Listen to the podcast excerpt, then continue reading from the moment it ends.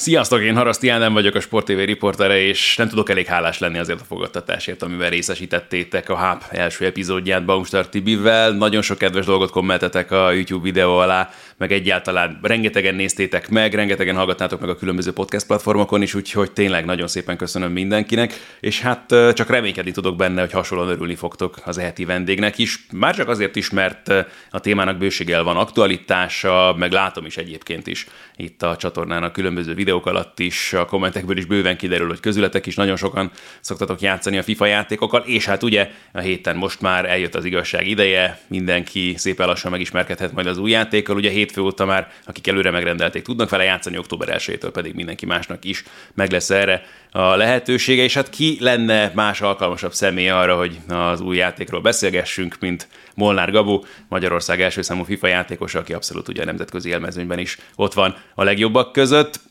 Nyilván persze nem csak a játékról beszélünk, mert bármennyire is én legalábbis azt érzem, hogy az e-sport, mint olyan most már abszolút része a mindennapjainknak, meg senki számára nem újdonság, hogy vannak emberek, akik ezzel foglalkoznak, és ebből akár megélni is tudnak de mégis azt gondolom, nekem ez mindenképpen egy érdekes téma, meg mondjuk a számomra ez tényleg az utóbbi mondjuk egy évben vált igazán közelivé, vagy ismerkedtem meg jobban vele. Nyilván ennek az is, vagy ahhoz is köze volt, hogy például ugye Gabóval is megismerkedtem, ugye ez még egy sportévés műsornak köszönhetően tavaly év végén történt meg ugye a Germánia kupában, mi is többen játszottunk egymás ellen itt a sportévés tábjának tagjai közül, meg aztán azóta is volt szerencsém egy-két egyéb más projektben is dolgozni vele együtt, és egyrészt ezek is mind-mind rengeteg extra élményt adtak, beszélgetni is fogunk majd ezekről itt a podcast folyamán is. Például ugye a legérdekesebb ebből a szempontból egyértelműen a Domination Esports megalapítása, Szoboszlai Dominik esport csapatáról van szó, amelynek Gabó volt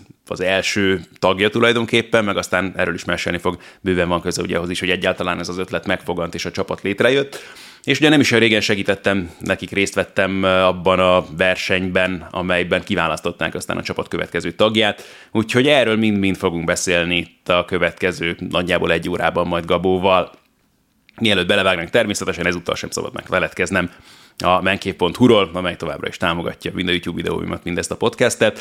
Ugye egy olyan cégről van szó, amely hobbiszobák készítésével foglalkozik, és ugye erre nagyon sok mindent rá lehet húzni, tényleg Hát ez is érdekes lesz, majd nem sokára fogunk foglalkozni, azt hiszem, hogy itt már előjáróban is elmondhatok, például a legújabb James Bond filmmel, ilyen tematikájú szobát is készítettek már, de tényleg az ő képzeletüknek aztán semmi sem szab határt, úgyhogy ha bármilyen ötletetek van, amit szeretnétek megvalósítani, tényleg ezt már említettem múltkor is, pokerszoba, szivarterem, bármilyen gyűjtemény, amit szeretnétek kicsit rendszerezni, keresétek meg őket, biztos, hogy tudnak nektek segíteni. Nézzetek rá a honlapjukra www.menkév.hu, ott is fogtok rengeteg egyéb extra ötletet találni.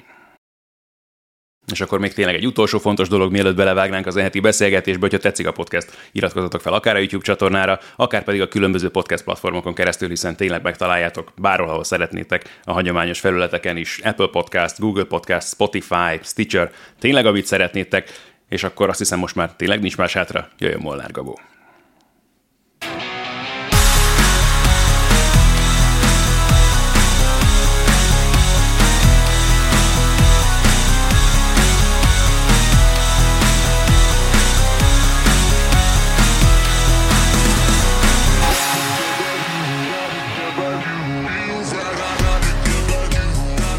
Mire ezt a beszélgetést publikáljuk, ugye kint van az új játék. Ez az év legizgalmasabb időszaka a számodra? Abszolút, köszöntöm a kedves nézőket és hallgatókat, és köszönöm a meghívást, Ádám. E, nagyon várom már az új fifát, tényleg ilyenkor egyfajta gyermeki öröm van szerintem mindenkiben, hogy, hogy milyen pakokat fogok nyitni, milyen csapatot tudok építeni, és tényleg ez a legizgalmasabb része szerintem az egész évnek. Ezért akkor neked milyen hosszan nyúlik el? Meddig tart ez az izgalmi időszak? Hát idővel azért már ez egyre rövidebb. Tehát még jó pár év azért ez elnyúlt két-három hónapig. Most, hogy már ebbe a szakmába mozgok már jó ideje, így most azt mondanám, hogy egy-másfél hónap, és utána pedig jönnek a versenyek. Ez is egy vicces dolog, hogy mennyire válik ez már szakmává, vagy valóban munkává az embernek, mert ezt nagyon könnyedén vágja rá mindenki, jó, persze, de hát az ember csak játszani akar, meg ez jó, hát az biztos akkor olyan, mint hogyha tényleg hobbija lenne, holott azért ez neked abszolút nem, hogy része a mindennapjaidnak, ezek a mindennapjaid. Így van, nagyon szerencsés vagyok, és ezt tényleg mindig elmondom, hogy, hogy ez egy kiváltságos helyzet, hogy a hobbim a munkám, ez szerintem ez nálad is igaz. Hát Istennek. és tényleg egyfajta rangot ad. Nagyon nagy dolog az, hogy, hogy Magyarországon e-sportból meg lehet élni. Nyilván rengeteg lemondással járt régebben, és, és annó még nem volt egyfajta ilyen vízió előttem, hogy, hogy igen, ebből majd karrier képet lehet egyáltalán csinálni. Szóval bejöttek a számításaim, kitartó voltam, és nagyon sok időt belefetszöltem. Ez a része is nagyon érdekel egyébként, hogy ezt mennyire Magyarországon azért szerintem ez keveseknek a kívánsága még jelen pillanatban, de akkor menjünk vissza tényleg ennek az egésznek az elejére, meg hogy mióta van az a pillanat, amikor azt mondod, hogy mennyi ideje tart az az időszak, amióta azt mondod, hogy abszolút ennek áldozod a, nem ez nem ez a jó szó, bocsánat, tehát amióta azt mondod, hogy tényleg ez az életed effektív. Nekem 2016 őszén volt egy ilyen nagyobb vízválasztó, ekkor egy egyetemi bajnokságot nyertem meg, aminek köszönhetően eljuthattam New Yorkba, és akkor láttam azt az ismerőseimen is, és a rokonoknál is, hogy, hogy elkezdtek érdeklődni ugye az egész e-sport, meg FIFA iránt. Természetesen ez nagyon nagy dolog volt már öt éve is, hogy, hogy New Yorkba el lehetett jutni egy videójátéknak köszönhetően, és ez volt az a pillanat, amikor kicsit így felfedtem magamat, így kicsit coming out a, a nagy közönség számára, hogy én mivel is foglalkozok, és akkor kezdtem el foglalkozni a, a Twitch-el, a Facebook oldal, az Instagrammal, tehát egyfajta brandépítési történetbe kezdtem bele. Most egyelőre még tart, remélem, hogy ez sokáig is fog tartani, de, de nagyon izgalmas tényleg azt látni, hogy, hogy honnan kezdtem és, és hová tartok. Ez a brandépítés is egy nagyon fontos dolog. Viszont nyilvánvalóan előtte is azért fontos szerepet töltött már be a játék az életedben, hogy sokat foglalkoztál vele. Ez a része mennyivel változott meg azt követően, hogy azt mondtad, hogy oké, okay, akkor ez lesz az út, amire akarok indulni, és akarok haladni előre? Hát ez továbbra is bennem van, tehát még Nem, továbbra bocsánat, is. Tehát, hogy ugye nyilván játszott igen is sokat, és akkor jött ez a verseny, amin tényleg láttad, hogy ezzel van értelme foglalkozni. Mondjuk akkor leszűkíthetjük így is, hogy mennyivel játszott, játszol többet azóta, vagy mennyivel játszol másként azóta, mint előtte. Uh, nem feltétlenül játszok többet azóta, tehát egy ilyen benfentes infót mondhatok. Uh, nyilván azért nem ritkán előfordul az, hogy napi 6, 8 vagy 10 órát is a játékkal töltök, de, de ez a hobbi-szerűség, ez, ez már régebb óta is bennem volt, és akkor is nagyon sokat foglalkoztam a játékkal. Tény, hogy most már így sokkal egyszerűbb, hogy, hogy csak a játékra kell fókuszálnom. De mennyi, mi változott meg ezzel akkor ugye az életedben? Nyilván a brandépítés már mondtad meg, erre is abszolút kitérhetünk majd. Csak tényleg arra lennék kíváncsi, hogy mennyivel játszol tudatosabban mondjuk, mint előtte.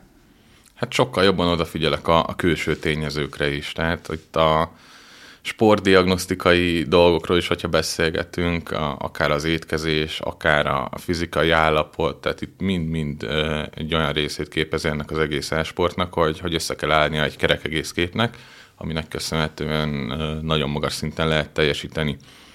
Most már azért az ellenfeleket is próbálom minél részletesebben elemezni, meg hát a személyes kapcsolatokat is próbálom építeni a külföldi játékosokkal. Egyelőre úgy gondolom, hogy, hogy a FIFA 22-nél minden adva van ahhoz, hogy, hogy a legmagasabb szintjen, szinten tudjak majd teljesíteni. Magával a játékkal egyébként mikor kezdtél el úgy komolyan foglalkozni, amikor gyerekként azt mondtad, vagy amikor pusztán a játék maga kezdett elmenni abba az irányba, hogy hú, ezt látod, hogy ezt egyre komolyabban csinálod, egyre jobban csinálod, és amikor tényleg elkezdtél ennyi, tényleg ennyi órát beletenni, akkor fogalmazunk így. Hát én hat évesen kezdtem el először a FIFA-val megismerkedni, és nagyon jó kikapcsolódást nyújtott a tanulás, illetve az edzések között és egyfajta ilyen sport szeretet miatt is, hogy, hogy tisztában legyek a játékosokkal, a csapatokkal, az átigazolásokkal, szóval egyfajta sportszakmai szempontból is érdekelt ez az egész világ. Amikor már ilyen 12-14 éves korba léptem, akkor azért előkerült a, FIFA mindig egy, egyfajta ilyen baráti fifázás kor, és akkor mondták a többiek, hogy mi lenne, hogyha ezzel komolyabban foglalkoznék, és akkor elkezdtem így nyitni a, a versenyek felé, megnéztem, hogy milyen lehetőségeim vannak. Tényleg emlékszem, hogy FIFA 13-ban például volt egy budapesti verseny, ahol az első helyezett 20 ezer forintot kapott, és én nyertem meg több mint száz indulóból, és tényleg azt hittem, hogy enyém a világ, hogy úristen, hát FIFA-nak köszönhetően 20 ezer forintot tudtam nyerni. Beszállhattál az internetbe? Így van, így van. E, és, és akkor kezdtek már úgy megismerni az ellenfelek is. Nyilván azóta azért elég sok idő eltelt. Említetted már ezt a bizonyos versenyt, ami az áttörést jelentette a számodra, megemlítetted már itt magát a brandépítést is, mint olyat, amiben nyilvánvalóan ezeknek a streameknek, amiket gyakorlatilag, amikor megy a szezon, tényleg ilyen napi jelleggel csinálsz, és egészen elképesztő hosszúságban is. Ez igazából tényleg már-már ilyen komoly média jelenlétet jelent tulajdonképpen. Vannak tévécsatornák, amelyek simán örülnének azoknak a nézőszámoknak, amiket összehozol. Igen, szerencsére nagyon sok embert érdekel ez a világ, egyre több ember kapcsolódik a, a streamekhez, és egyre több embert mozgat maga ez az egész FIFA világ.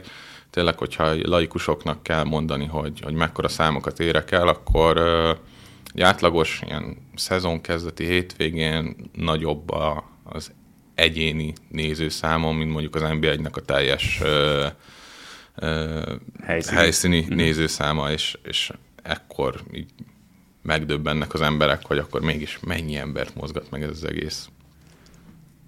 És nyilván ezt is ugye folyamatosan építetted, ahogy mondtad, 2016 után, ezután a verseny után indult el ez a fajta építkezés a terészedről is? Igen, hát step by step így eleinte ugye tizen voltak a streameken, aztán ötvenen, aztán volt egy ilyen nagyobb ugrás, mert akkor FIFA 18-ban sikerült egy világbajnokság-szerű dologra, egy ilyen Food Champions Cup-ra ö, kijutnom akkor azért volt egy, egy hype uh, körülöttem, és, és így lépésről lépésre haladunk. Egyelőre nem érzem azt, hogy még a peak pointnál lennénk, tehát én mindig próbálok új célokat kitűzni, új néző csúcsokat uh, elérni, és egyelőre úgy néz ki, hogy, hogy FIFA 22-ben is lesz érdeklődés az egész iránt. Nyilván bizonyos szempontból Magyarországon itt maximálisan referenciapontként kell, hogy számon tartsanak ebből a szempontból. De nagyon kíváncsi lennék itt a kezdeti lépésekre ebből is, mert nyilván nem titok, meg nem tudom, mikor kerül ki, a, most már láttam részleteket ebből a videóból, ami a Domination Campen készült, ugye ahol beszélgettünk mi is azokkal a játékosokkal, akik szerettek volna bekerülni a ti csapatotokba, és többeknél felvetették a kérdést, hogy miért nem streameltek? Tehát mindenki ezt csinálja, és többször jött ez a válasz, hogy jó, de hát nincsen olyan kamera, nincsen olyan mikrofon, nincsen olyan lámpa, nincsen. Gondolom te sem úgy kezdted, hogy hollywoodi produkciókat idéző berendezésekkel láttál nem, volna nem, bele. Nem. Hát eleinte csak hang volt. Tehát kép az nem volt, nem volt ilyen kamera, meg teljes stúdió. Lépésről lépésre haladtam, ahogy említettem aztán az emberek megkedvelték a munkásságomat. Akkoriban még nem volt olyan ember, meg olyan streamer, aki részint szórakoztató, részben pedig nagyon komoly eredményeket ér el. Tehát szerintem ez egy óriási előny volt számomra. De valamilyen szinten introvertált vagyok, én azt vettem észre, és hát feedbackben is ezt szoktam visszakapni, hogy azért nem vagyok az a tipikus kontrollertörő, showman, meg aki rage meg kiabál, mert úgy tényleg hatalmas eléréseket lehet elérni. Én próbálom a higgadtabb játék tudást képviselni, és szerintem ez az, ami nagy előny számomra. Szerintem jó példát is mutatsz ebből a szempontból is, és ebből a szempontból is izgalmas ugye a brandépítés kifejezés, amit te is használtál, hogy oké, tehát te nem egyszerűen csak egy streamer vagy, aki szórakoztatni akar, hanem profi sportoló, aki ugye ebben is akar érvényesülni, és te emellett csinálod igazából a streamen is. Tehát, hogyha úgy tetszik, ez annak a marketing része, közben nyilván persze segített akár bevételt is szerezni, de közben azért csak fenn akarsz tartani egy imást, ami azt mutatja, hogy te igenis egy profi sportoló vagy. Persze, hát ennek köszönhető az, hogy, hogy rengeteg céggel dolgoztam már az elmúlt évek során, és csomó helyről azt hallom, hogy én vagyok a legkompatibilisebb arca az e-sportnak a bemutatására, ami nagyon jól esik, de, de tény, hogy ezt, ezt az úttörő szerepet, amit én magamra vállaltam az elmúlt években, ezt, ezt továbbra is fenn kell tartani, és továbbra is szeretnék olyan példát mutatni a fiataloknak, hogy, hogy igen, a kemény munkának köszönhetően el lehet érni azt, hogy a, a hobbid legyen a munkád. Ez az introvertáltság is egy nagyon érdekes dolog, mert totálisan függetlenül ettől a beszélgetéstől pont az előző adásban Baumstar Tibivel ez is szóba került, hogy mi mind a ketten abszolút introvertált személyiségnek tartjuk magunkat, de közben ennek megvannak azok a fajta előnye is, amik szerintem segíteni tudnak a mi munkánkban is, ebben is, amiről te beszélsz, meg egyáltalán abban, hogy az ember tényleg fejleszteni tudja magát, mert nagyon nehéz elképzelni azt, hogy tényleg, ha valaki ez a tényleg régyelő üvöltözős típus, hogy igazán profi tudjon lenni a fontos versenyeken is, mondjuk a fontos körülményekben, vagy van erre példa egyébként? Tud valaki hosszú távon sikeres lenni a hát, legkomolyabb szinten így? Ilyen könnyen, könnyen ki tudsz zökkenteni a játékból, hogyha nem vagy ott száz mhm. százalékban fejben. Vannak olyan játékosok, akik kicsit hangosabbak, tényleg egy, egy Vamo előkerül mondjuk a brazil játékosoknál, de ez is a, a sport értékéhez kapcsolódik, mert mindig, mindig előjönnek az érzelmek szerintem a sportolóknál. Most ezt, hogyha a klasszikus sportágokat is megnézzük, és az e-sportban is ez jelen van. Tehát mindenki a, a maximumot akarja nyújtani, mindenki sikeres szeretne lenni, és, és ez is a, a sport értékét adja az e-sporthoz. Nyilván azt már érintettük, hogy fizikailag vagy felszerelés szintje hogyan kezdted el az egész streamelés, de nagyon fontos az is, hogy több szempontból is komoly csapatépítő hatása van annak, amit csinálsz. Nyilván egyszer kialakul egy társaság a te streameidben, csak nézzük a csetet mondjuk egy-egy adás alatt, hogy milyen élet zajlik ott, az is egy nagyon fontos közösség. Meg azért van egy másik közösség ott körülötted, aki meg foglalkozik ezekkel, akár az adminok, akár akik segítenek mondjuk klippeket szerkeszteni ezekben. Ez hogy alakult ki, ez hogy néz ki jelen pillanatban? Én amikor elkezdtem ezt az egészet, nekem az volt a, az elképzelésem, hogy, hogy én nem azt szeretném, hogy itt csak betűk legyenek a kommentelőknél, hanem, hanem tudjak arcot is párosítani. És szerintem ettől különbözik az én közösségem a, a többi közösségtől, vagyis hát most már egyre többen így elkezdenek el felé nyitni, de, de én a, a kezdetektől fogva meg akartam ismerni azokat az embereket, akik nézik a streamemet. És a, a cégvezetőtől kezdve a tűzoltón át, a legkülönfélébb foglalkozás területeken dolgoznak ezek a, az emberek, akik esténként benyomják a streamet, beköszönnek, megkérdezem, hogy hogy vannak. Nyilván azért ezt 1000-1500 nézőnél azért nem egyszerű kontrollálni, de nagyon örülök annak, hogyha ha a legtöbb ember felnéz a, a streamre, akkor, akkor tudok egy, egy arcot párosítani mögéjük. És az a társaság, aki veled van, és ezeket segíti, ha úgy tetszik, kordában tartani? Őket is így ismertem meg, de, de nyilván azért kiszűrtem azt, hogy, hogy ki az, akire úgymond lehet építeni, ki az, aki megbízható, vagy akire lehet számítani, és nagyon örülök annak, hogy olyan emberekkel tudom magam körülvenni, akik engem építenek, és nem lehúznak. Ez abszolút ilyen önszerveződő közösség volt. Abszolút, akkor. persze. És a te számodra kik voltak mondjuk azok, tehát mennyire intuitív, mennyire saját magadtól alakult ki ez a fajta stílus, vagy volt esetleg bárki, akár külföldi játékosok közül, akiknek a példája mondjuk ragadós volt a te szempontodból? Nem volt előttem példa, hiszen annyira egy új vonalat képviselünk itt az egész esportban, hogy szerintem mindenki saját maga kezdte el felismerni azokat a lehetőségeket, amiket ő szeretne csinálni. Tehát én nekem nem volt viszonyítási alapom, Nyilván majd az utánam jövő generációnak, akik 5-10-15 év múlva majd jönnek, azok majd láthatnak majd különböző példákat, hogy mi az, ami bejött, mi az, ami nem jött be. Én úgy gondolom, hogy, hogy ez idáig bejött, és, és tényleg személyes kapcsolódási pontokat is uh, tudok már látni a, a közösségen belül. Magyarországon elég egyértelműen van most boomja ennek az egész dolognak, akár az e-sportnak is magának, de akár annak is, hogy tényleg a, a Twitch-en milyen uh, felhozatal alakul ki egyre több olyan ember részéről is, aki nem feltétlenül volt korábban az e-sport vagy az online világnak a, az oszlopos tagja.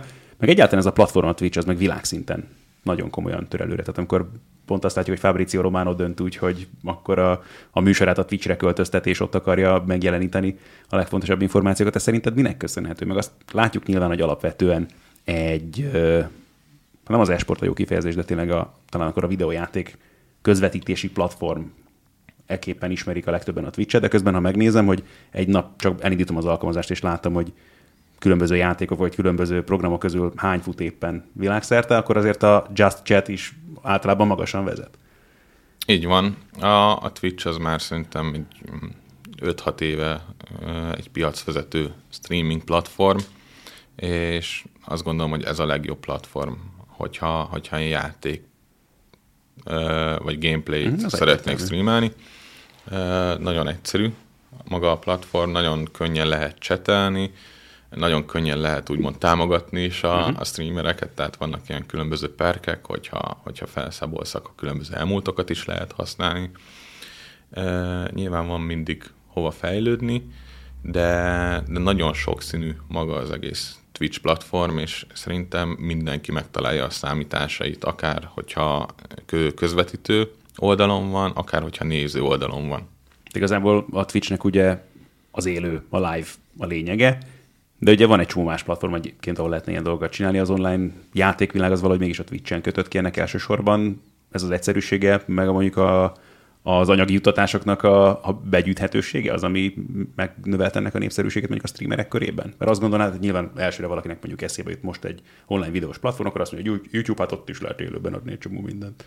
Hát, de a YouTube-nak a, a, a chat funkciója uh-huh. szerintem nem annyira előre haladott, mint a Twitch-é. E, tényleg könnyen hozzá lehet férni magához az egész alkalmazáshoz, akár tabletekről, mobilról, vagy tévéről is már lehet nézni a, a különböző streamereket, és azt gondolom, hogy ez a, ez a piacvezető státusz, ez, ez egy olyan nagy segítség nekik, hogy, hogy tényleg így tudnak hallgatni azokra a, a feedbackekre, amiket ők megfogadnak és próbálnak építeni azokra a kritikákra, ami előre viszi az egész platformot. Kicsit álkérdés lesz, mert sejtem nagyjából a válasz, azért kíváncsi vagyok, vagy főleg a gondolatmenetre mögötte, hogy a te szempontodból melyik a fontosabb, a stream vagy maga az e-sport hosszú távon? Nehéz kérdés, mert én azt vettem észre magamon, hogy a kettőnek a, a balansza, uh-huh. ami, ami adja az egésznek a, az eredményességét, de, de hogyha hosszú távon nézem, akkor inkább a, inkább a streamelés mondanám, mert ott kevésbé jó teljesítménnyel uh-huh. is fent tudod tartani magad az utókor számára de viszont, hogyha a e-sportban eredményes vagy, és ezt még streameled is, akkor az, az nagyon ritka tud lenni. De ez abból a szempontból is érdekes, amit mondasz, mert szintén ugye itt a, a Domination-es válogató táborban volt szerencsénk ugye beszélgetni az RB Leipzig e-sport csapatának a vezetőivel, és igazából ők se tudtak nagyon arra mit mondani, hogy mi lehet egy e-sportolónak jelen pillanatban a pályafutásának a hossza, mert azt látjuk, hogy a, a profi sportban egyébként is, tehát a fizikai sportban, hogyha úgy tetszik, a labdarúgás tökéletes példa rá, a legnagyobb szárok erőteljesen meg tudják hosszabbítani a pályafutásokat ahhoz képest, amit mondjuk 10-15 éve gondoltunk egy labdarúgóiról, viszont egy e-sportolóiról még nem is sejtjük igazából, hogy meddig tarthat. Nincs viszonyítási alapunk, és ezért vagyunk nagyon jó helyzetben, de egyben nagyon nehéz helyzetben is, mert a, a lövöldözős játékoknál ott van egyfajta ilyen csúcspont, azt 19-20 uh-huh. éves korban szokták megfogalmazni, és a, reflex ott nagyon sokat számít. Na most a FIFA-nál ott az, az egyfajta ilyen agyi játék, ott azért a reflex nem annyira számít,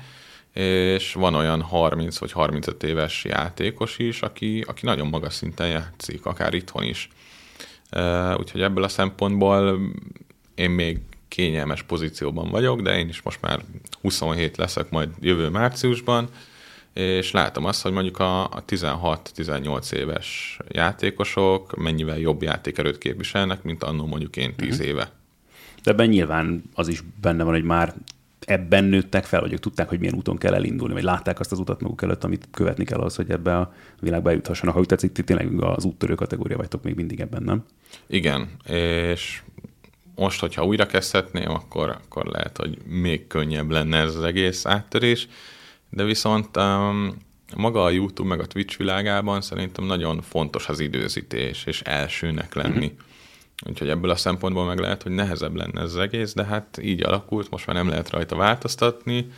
E, valamilyen szinten azért sajnálom, hogy nem kezdtem el mondjuk a 2016-hoz képest egy ilyen két-három évvel korábban el ezt, a, ezt az egész világot. Mert a streamelés részét? Igen, igen, igen, mert az, azért az nagy előny tudott volna jelenteni számomra de türelmes vagyok, és én hiszek a sorban, úgyhogy hát hogyha ennek így kellett alakulni, akkor ez, ez így alakult. Ez nagyon, de nyilván egyébként sem nagyon biztos, hogy van értelme töprengeni az embernek Persze. ilyen dolgokon így retrospektíve, de egyébként meg nem is biztos, hogy főleg Magyarországon meg lett volna erre a lehetőség, nem? Mert azért nagyon sok minden változott az utóbbi években.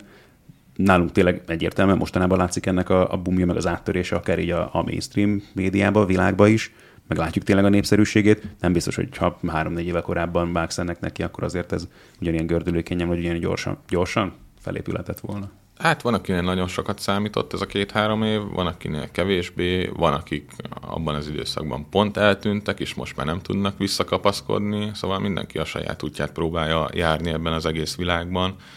tényleg van, akinek nehezebben megy, van, akinek könnyebben, de, de örülök, hogy, hogy FIFA-ban a, a top kategóriához tudok még tartozni.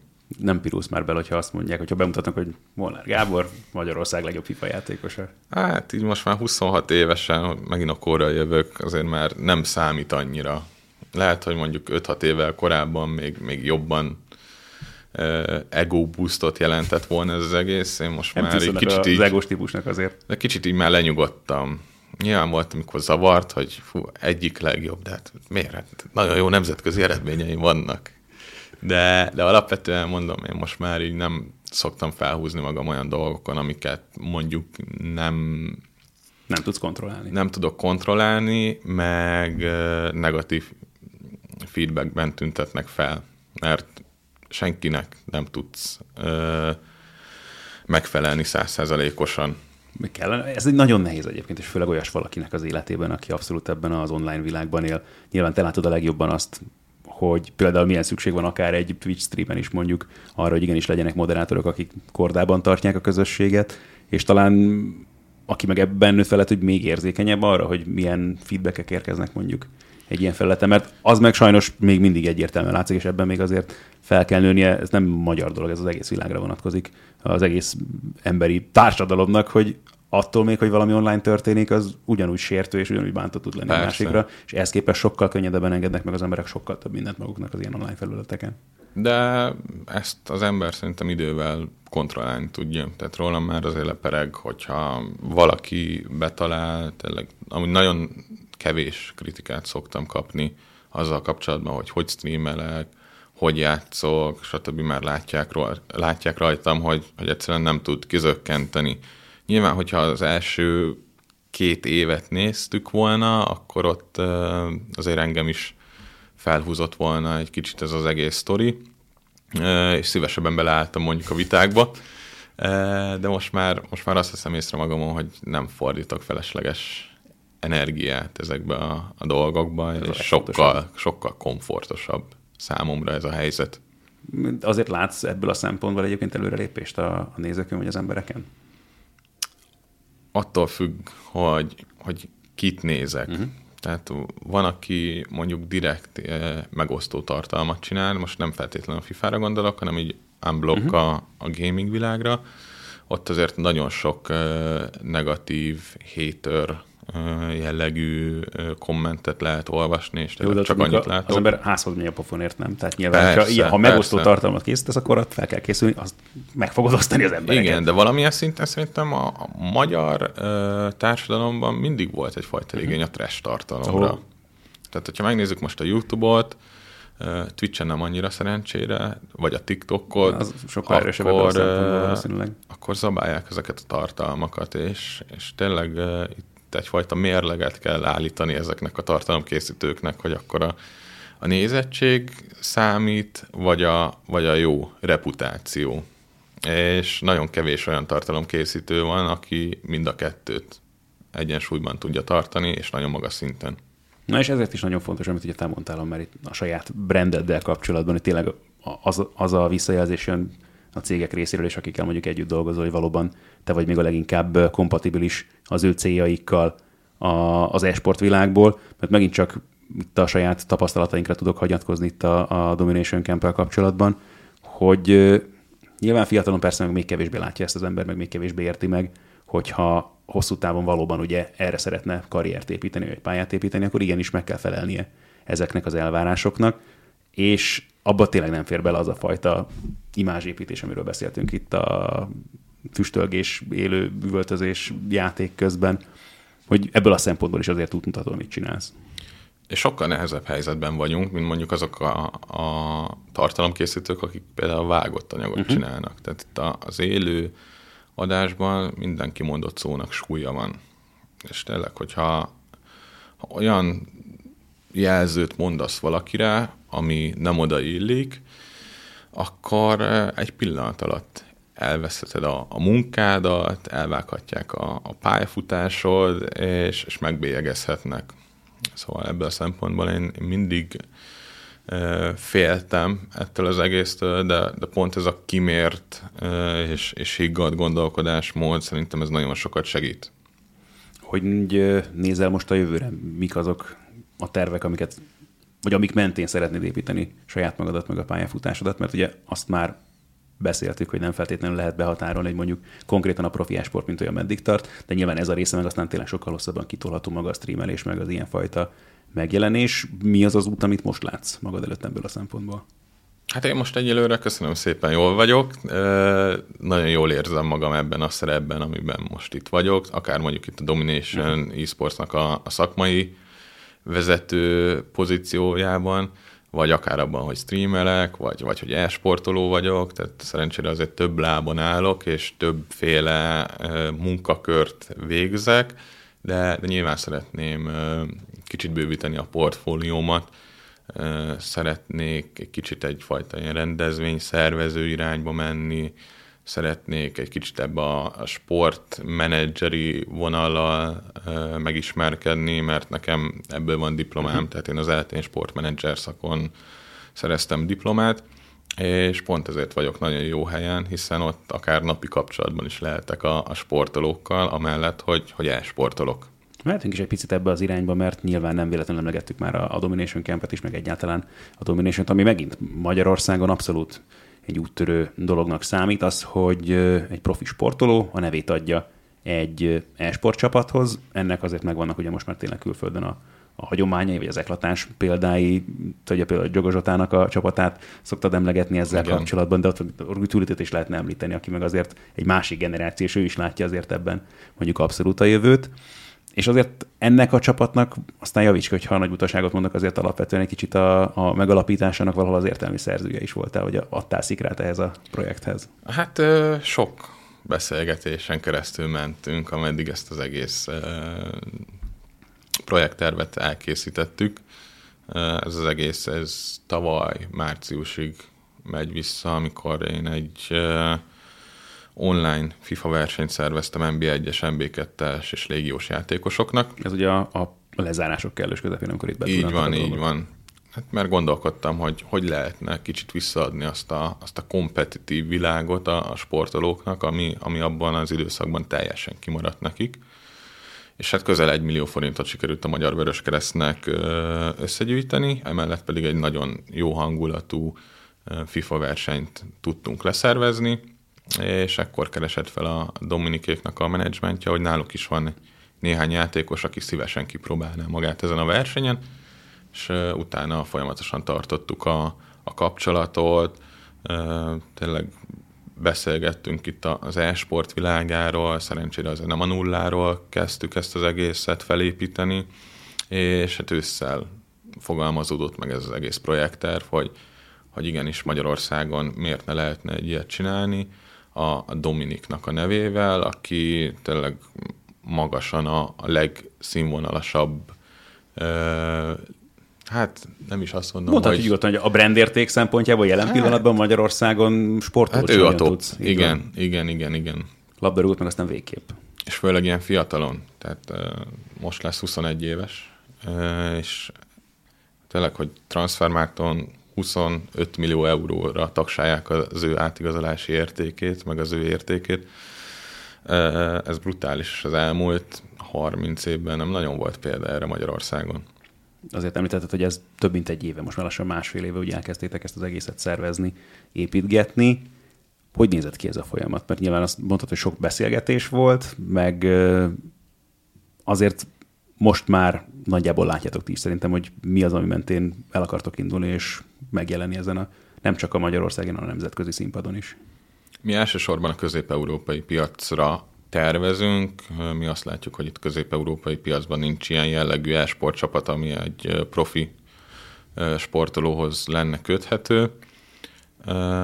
Nagyon érdekes az a része, hogy, hogy ezt az egész tervezés folyamatot, akár itt a, a logó, a merchandise, tehát itt a különböző folyamatokat, azokat hogy vittük véghez, és tényleg nagyon-nagyon sok beszélgetés volt arról, hogy például a, a logó milyen, akkor nyilván logóban a márka hogy tud megjelenni, milyen piacvezető márkákat tudunk például megszólítani, de, de szerencsére itt összeállt a kerek egész kép, és, és tavasszal el tudtuk indítani ezt a projektet. Hol tart ez most jelen pillanatban? Hiszen azt most már hivatalos, ugye megvan a, a második FIFA játékosatok, nem csak FIFA-val foglalkoztok, most már ugye Kristóf is beszállt, hogy már emlegetette is itt a, a más jellegű játékoknak a világát is, uh, ami szintén nagyon fontos ugye az e-sportban, meg a nemzetközi e-sport világban, szóval hol tart most jelen pillanatban a Domination Esports, és mi az, amit tényleg célú szeretnétek kitűzni? Mi szeretnék minél több játékban megjelenni, minél magasabb színvonalon, azonban nem kapkodva. Tehát mi úgy, úgy szoktuk ezt az egészet felvázolni, hogy, hogy kinézünk egy játékot, utána megnézzük azt, hogy, hogy ki az, aki marketing szempontból egy eladható figura, ki az, aki nagyon magas szinten játszik itt Magyarországon, és, és akkor kezdjük el ezt a tervezési fázist.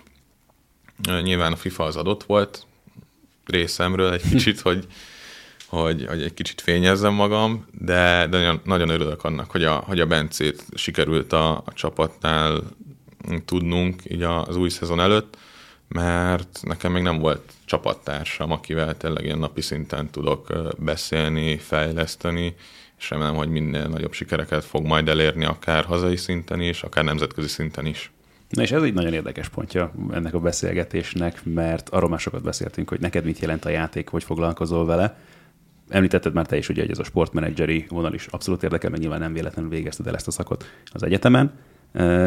De ez már tényleg ilyen, ilyen komoly mentori szerep és feladat, amit itt Bencével is ellátsz, mert az egy dolog, hogy a csapattársad lesz, de nyilván a legtöbbet úgy tudsz segíteni a csapatügyén, hogyha próbálod őt is segíteni, fejleszteni. Nyilván ez a saját magad jól belátható szándéka is, vagy érdeke is.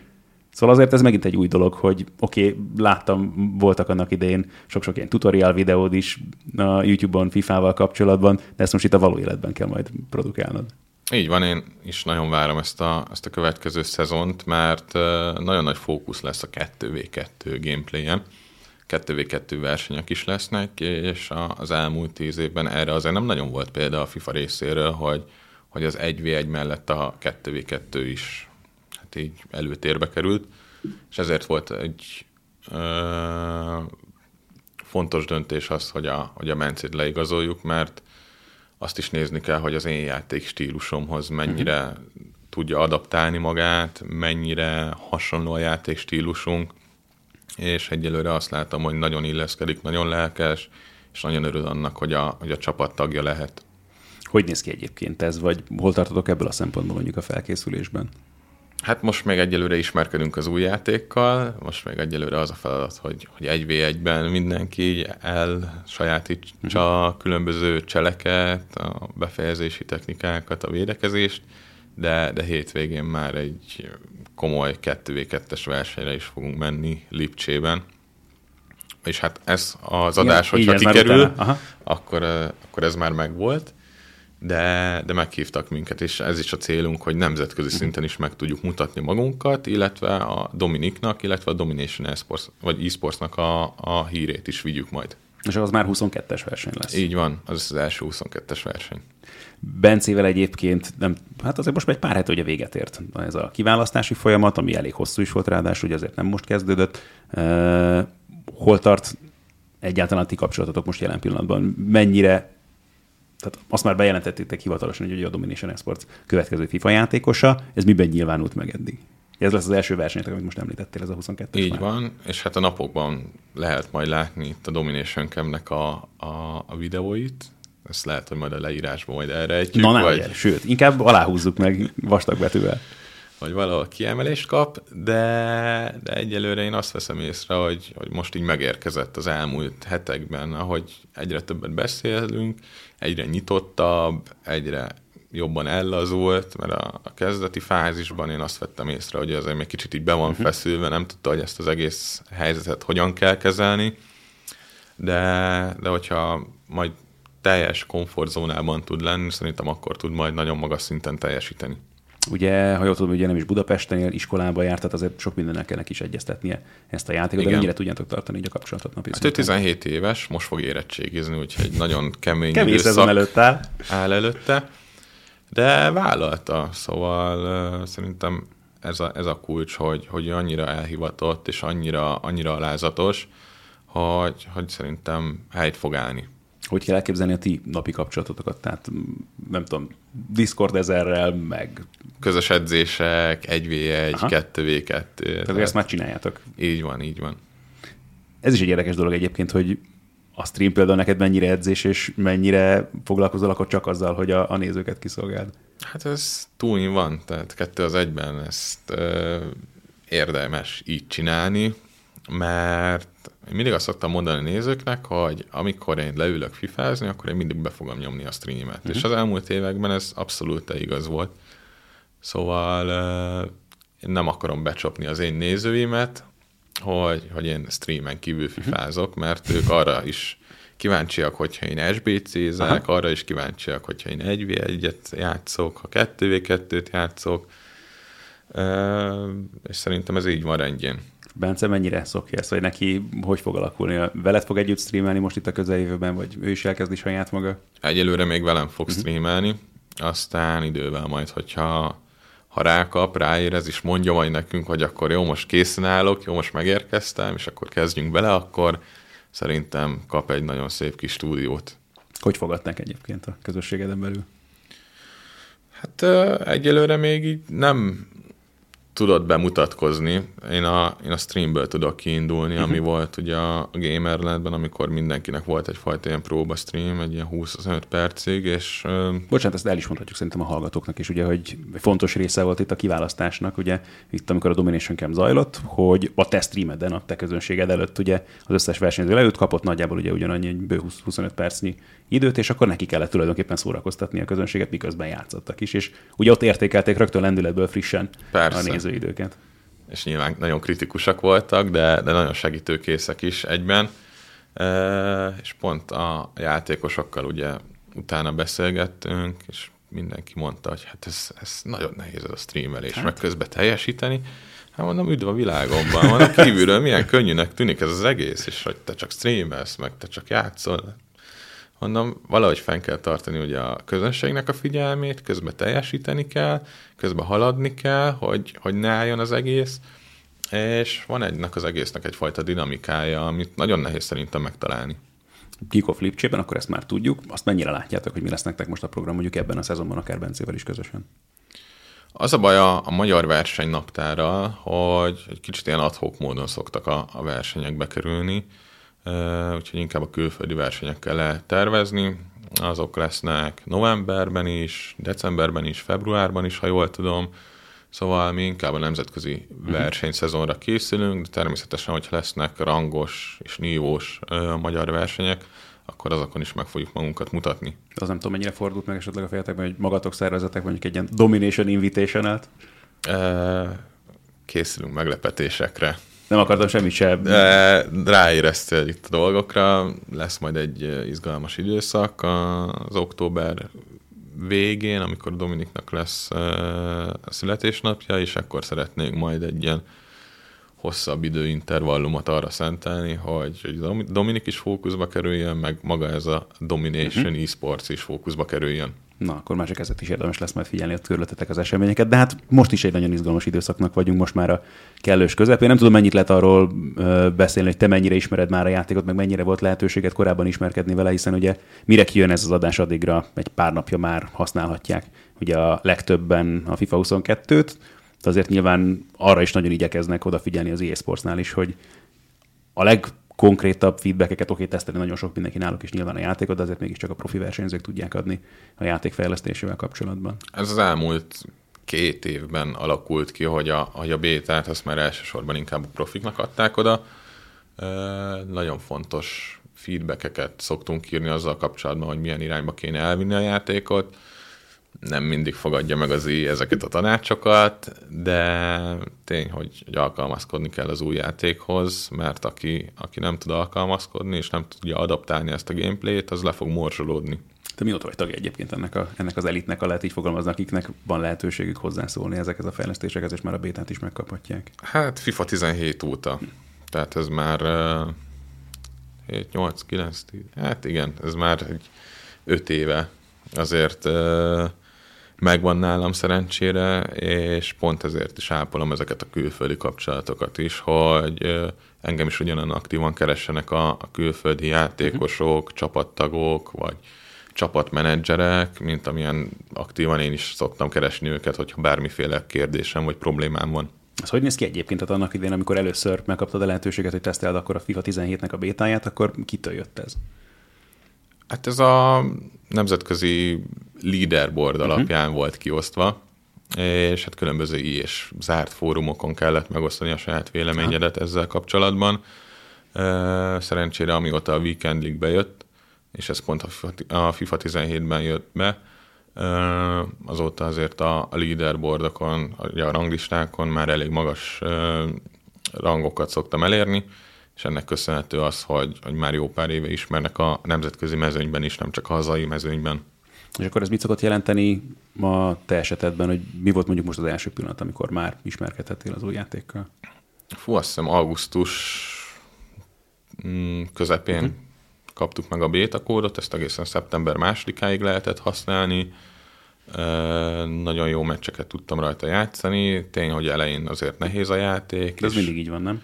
És mindig egy, egyfajta tanulási folyamat szerintem ez az első pár hét, főleg most, hogy 13 év után váltok uh, PlayStation-re. Uh-huh. És azért ez egy nagyon fontos dolog, amit nem biztos, hogy aki kevéssé mozognak otthonosan ebben a világban tudnak értékelni, de ezt nem is tudom, mint hogyha más labdát használnának a futballisták, hogy mihez hasonlítsuk ezt?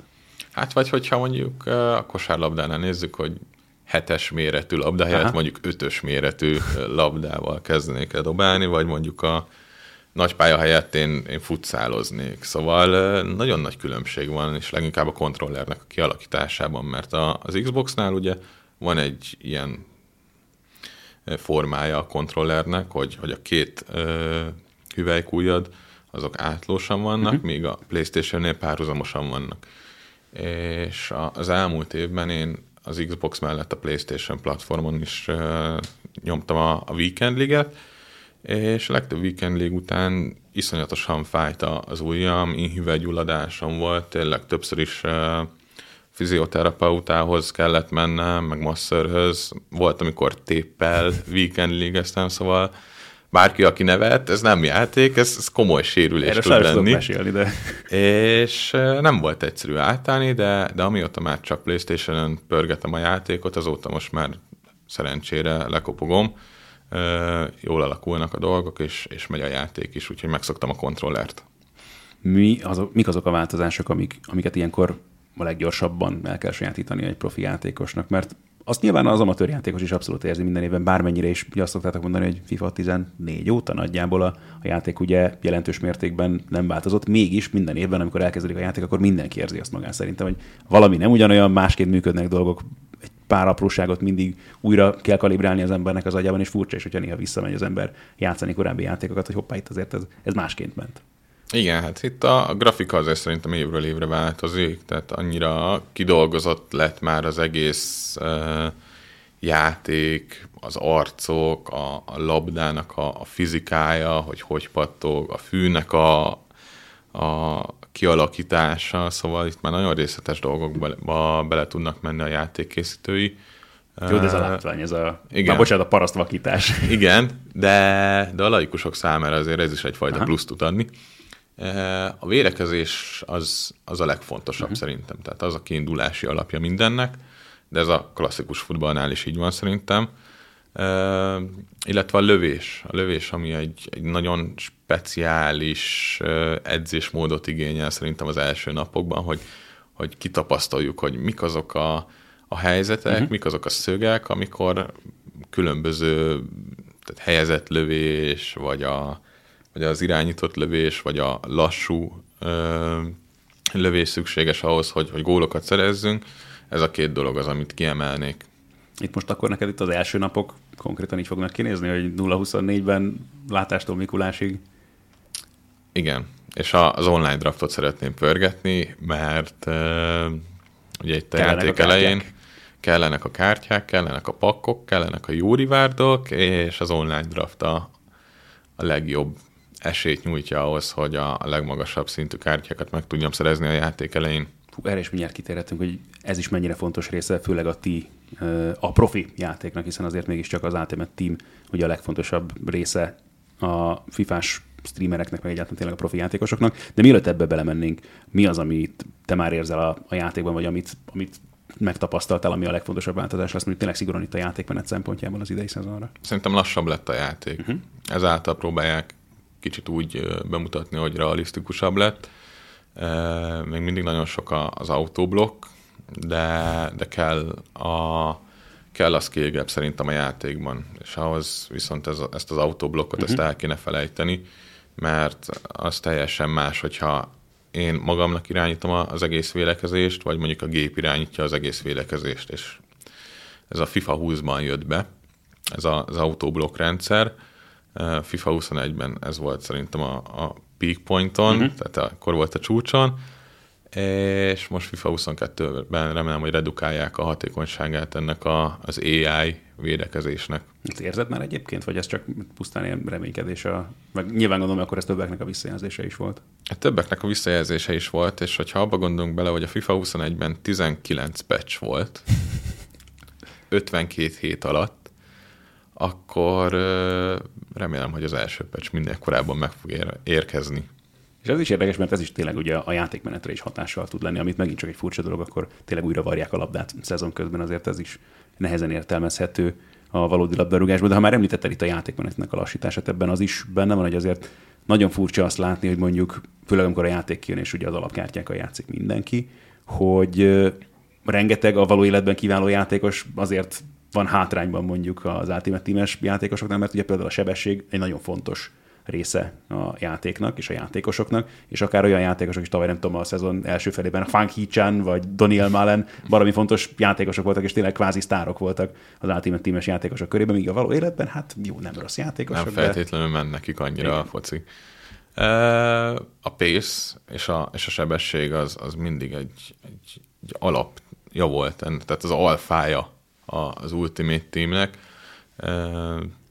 és azt veszem észre, hogy, hogy idén kicsit próbálták a, a védőknek a, a sebességét is felhúzni. Uh-huh. Nem tudom, hogy láttad-e, hogy Pepe igen, igen. 38 vagy 39 évesen 80-as pénzt kapott, ami, ami teljesen irreális, és ezzel próbálják kompenzálni a, azokat a gyors játékosokat, akik minden évben ilyen 88 kötőjel 95-es pace uh, értékeket szoktak kapni de szerintem ez a való életben is így van, hogy akik azért gyorsak, lendületesek, technikásak, azok azért tudják érvényesíteni magukat a pályán. Csak tényleg ugye ez a furcsaságban, hogyha azt mondják, hogy valahol arra törekszenek a játékban is, hogy tényleg ez szimuláció jellegű is legyen, és hasonlítson a való életre, hogy akkor meg ezek a játékosok hogy kerülhetnek mégis előtérbe, ez nem fog változni ebből a szempontból akkor. Szerintem nem. Tehát, hogyha FIFA 09 óta, amióta elindult az Ultimate Team, azóta benne van, nem hinném, hogy pont a FIFA 22-re fog ez megváltozni. És nagyon fontos, amit te is említettél már itt a korábbiakban, hogy igen, még a legprofibb játékosnak is szüksége van például hogy a draftokra, meg szüksége van azokra a kártyákra, amiket ezzel be tud gyűjteni, mert azt meglátjuk, hogy ebből is minden évben nagyon komoly kimutatások vannak, hogy hogyan növekszik az IE bevétele pusztán azokból a pénzekből, amit ugye itt a különböző játékon belüli vásárlásoknak köszönhetnek. És ugye már ilyen plegykákat is lehetett hallani, ez nem tudom mennyire hivatalos, hogy lassan eljön az idő, amikor már a játék sem lesz önmagában fizetős, vagy maga az aktuális program, mint mondjuk a Fortnite, hanem majd erre fognak pusztán szorítkozni, mondjuk a frissítéseket, meg a kártyákat vásárolják a játékosok. Igen, hát a plegykák alapján jövőre már cross-platform lesz, és lehet, hogy free-to-play lesz, tehát hogy ingyenes lesz a játék. Azonban nem kell sajnálni őket, mert ezekből a mikrotranszakciókból billió dolláros bevételük van per év. Tehát itt a legkülönbözőbb statisztikák is kimutatták azt, hogy ez a, ez a mikrotranszakciós aktivitás, ez évről évre növekszik,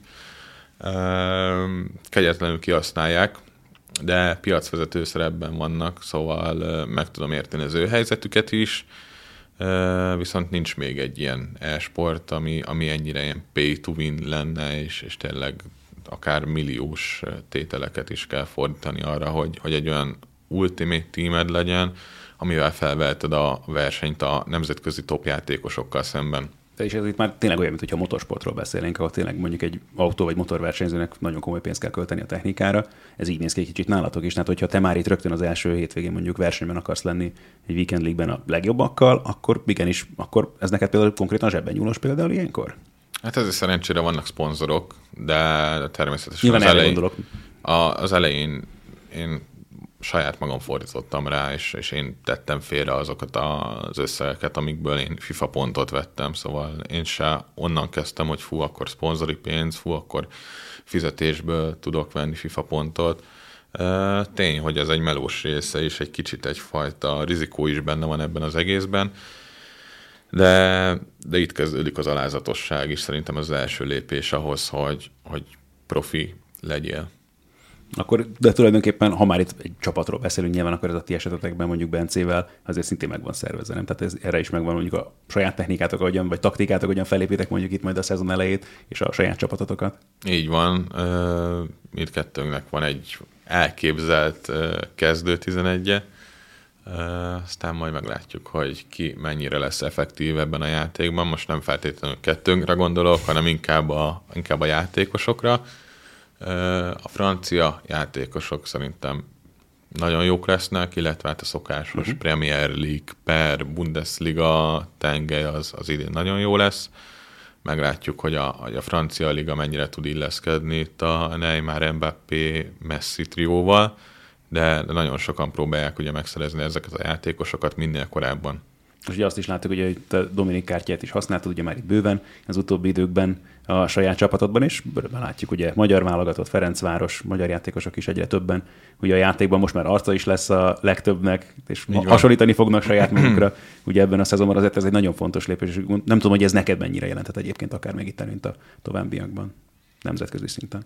Hát itt a, a reputáció, tehát a, a magyar régiónak, meg a, a magának az egész országnak a reputációját növelheti a, az Ultimate Teamben, meg, meg arról beszélhetünk, hogyha majd a Magyar Liga bekerül a, a játékba, ez lehet, hogy jövőre, lehet, hogy csak két év múlva, akkor itt mondjuk a Team of the Week-nél, hogyha valaki kiemelkedő teljesítményt fog nyújtani a hétvégén, akkor akár még a nemzetközi szinteken is felfigyelhetnek egy adott játékosra, sőt, még akár profi szerződést is kaphat mondjuk külföldre az a játékos, aki mondjuk a Magyar Ligában nagyon jó teljesítmény nyújtott.